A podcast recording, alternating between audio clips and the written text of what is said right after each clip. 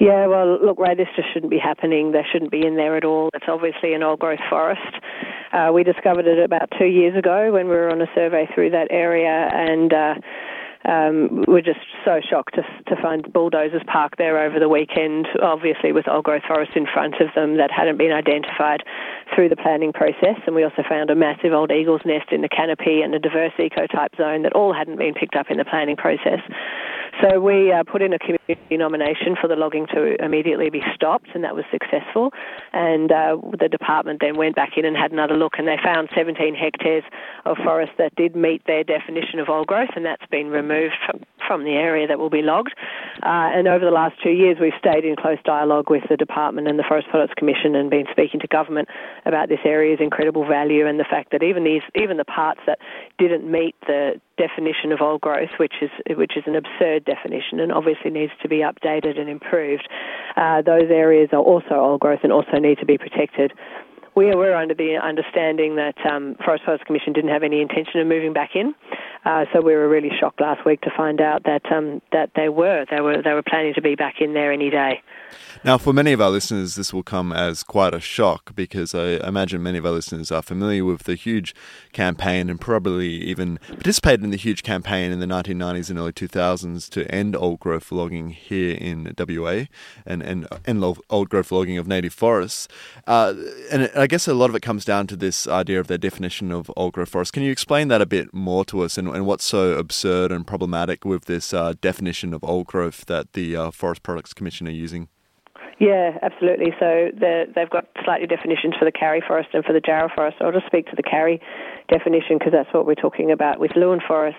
Uh, when one stump is found in an area of forest, so that's evidence of one tree that's been cut down sometime in the last 150 years, that one stump disqualifies two hectares of forest from being classified as old growth and then protected. So that means that you can be walking in this magnificent old growth Karri forest with huge marri trees. It's full of all of the full range of the um, species and the ages. It's got that old growth structure and function. It's an intact ancient ecosystem. But eventually you come across one stump. Um, that stump means that that entire section that you've been walking through is disqualified from old growth conservation. Uh, that it's not in keeping with the national definition, which says that um, old growth is an ecologically intact forest where any disturbance is now negligible. So it's clear that that one stump is negligible. It has, it has a negligible disturbance on that forest because it retains its old growth structure and function. So we need to, to update the definition. We need to bring it in line with ecological norms and with community expectations and get rid of that um, that. Uh, way of defining it by um, such minimal disturbance rather than by looking at the forest as a whole and looking what what kind of forest we're talking about right now. And of course, outside of just the the sheer sort of destruction of old growth, it does have significant effects on the, the broader ecology down there and on the biodiversity and so forth. I, I guess for those not familiar with the importance of maintaining old growth, uh, you know, for instance, as habitat, could you, could you explain, uh, you know, that more uh, thoroughly in terms of, you know, w- why is it that we can't just clear fell old growth and replace it with uh, re-veg? Mm, well, it doesn't work. We don't know how to return an old growth ecosystem. Um, even if we waited for hundreds of years after the logging, we still wouldn't get back to that original ecosystem. These are ancient ecosystems that develop over millennia. Um, also, um, since white people arrived in WA, about 90% of the original forests have either been cleared or logged. So we're talking about about 10% of the forests that were here, uh, you know, only 200 years ago, uh, that are still in their original condition. So all of these forests are incredibly valuable for so many reasons.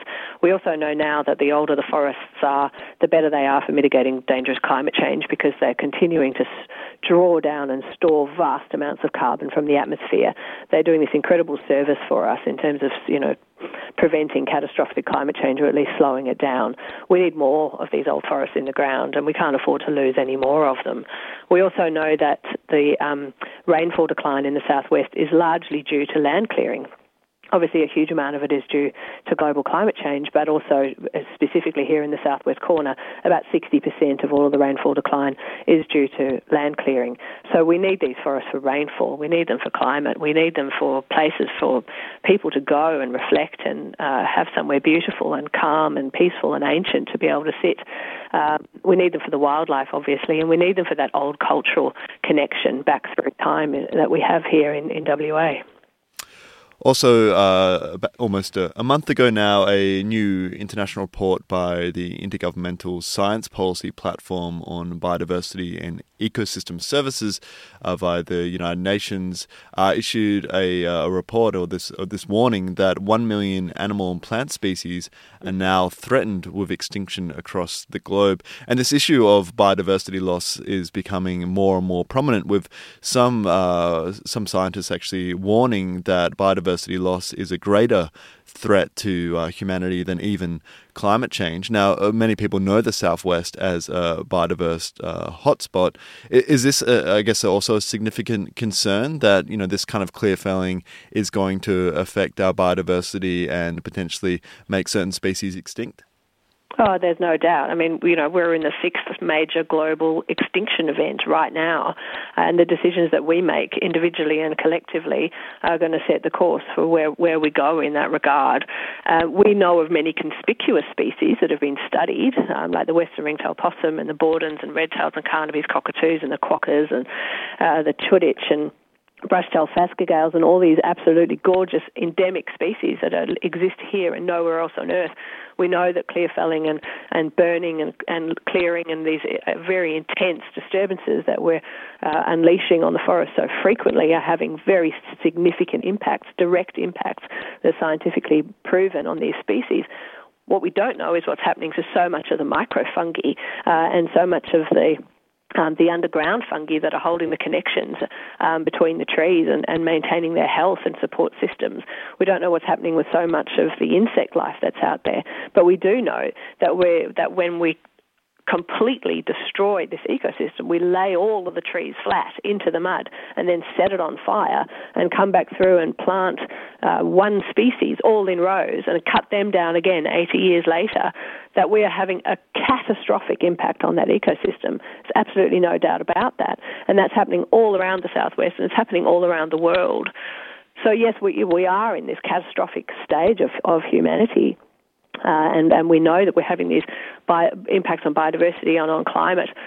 My, I believe that we can still turn this around. Um, I, I, truly believe that we have the capacity, the creativity, the intelligence um, to work collectively together uh, and get in get in the way of this. Um, and I think that each of us individually really has a significant responsibility, having been born at the time that we have been born, to do whatever we can to uh, to put us back on a more sustainable path. Indeed, and I guess in the short term, in terms of protecting Leeuwin, it is uh, very much relying on the state government. Of course, it was a state Labor government that uh, did end old growth, or supposedly ended old growth uh, native forest logging here in, in WA. Uh, of course, you'd be putting pressure on the McGowan government, I understand, to, to try and uh, stop the bulldozers down there in Leeuwin now. But people are also gathering there to try and protect the forest. I, I guess just finally, just what can people do? You know, I mean, outside of you know contacting the the politicians, I imagine you want people down there, and and you know there is a, a bit of a blockade growing in the forest as well. Yeah, that's right. So all the information, probably the best place for people to find information is on the WA Forest Alliance Facebook page. That's very regularly updated, and there's photographs, there's information about what's happening down south. Uh, there's also a solidarity action that's happening in Perth this morning at 11 o'clock, um, and it, this is starting to grow very fast and very organically. There's people all over the place who've had enough and are taking action in a number of different ways. WAFA has a very strong, uh, very long-term and deep commitment to non-violence in, in all of the work that we do um, and be that'll be no different this time. But this is also very uh, urgent and uh, and can't be let through to the keeper. So we'll be um, down in Leeuwin. We'll also be in the city, and we'll be very active on social media. So we're really asking people to join us in whatever capacity suits them best. Um, so yeah, let's let's protect Leeuwin and also make sure that we get the definition changed so that we don't have to be back in this situation again next week or the week after.